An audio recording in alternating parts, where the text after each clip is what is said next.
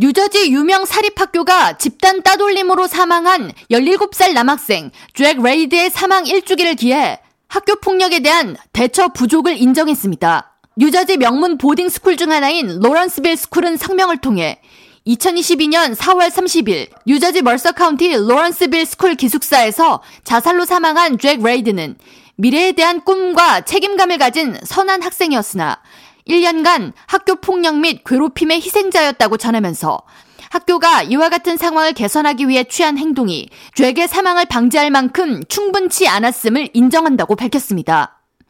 학교 측에 따르면 잭을 지속적으로 괴롭힌 학생은 1년 전 학교로부터 퇴학 처분을 받았는데 퇴학 처분이 이행된 후 해당 학생이 잭이 거주하는 기숙사로 돌아가는 것을 학교가 사전에 방지하지 못했습니다. 학생들끼리만 모여있는 통제되지 않은 상황에서 퇴학 처리된 학생이 잭에게 했던 말과 행동은 잭에게 상처를 주었을 것으로 추정되며 그날 밤 잭 레이드는 더 이상 버틸 수가 없다는 말을 남기고 자살했습니다.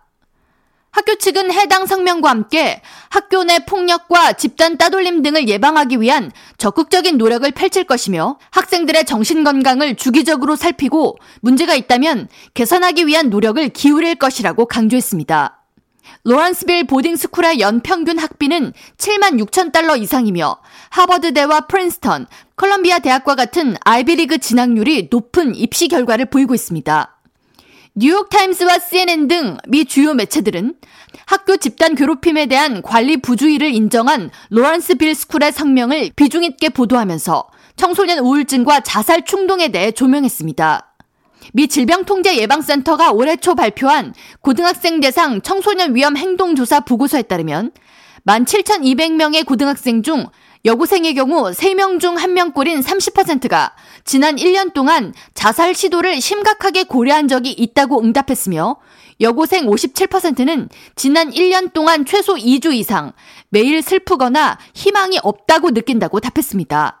남학생의 경우 동일한 질문에서 29%가 최소 2주 이상 매일 슬프거나 희망이 없다고 느낀다고 답해 역시 낮지 않은 비율을 보였습니다.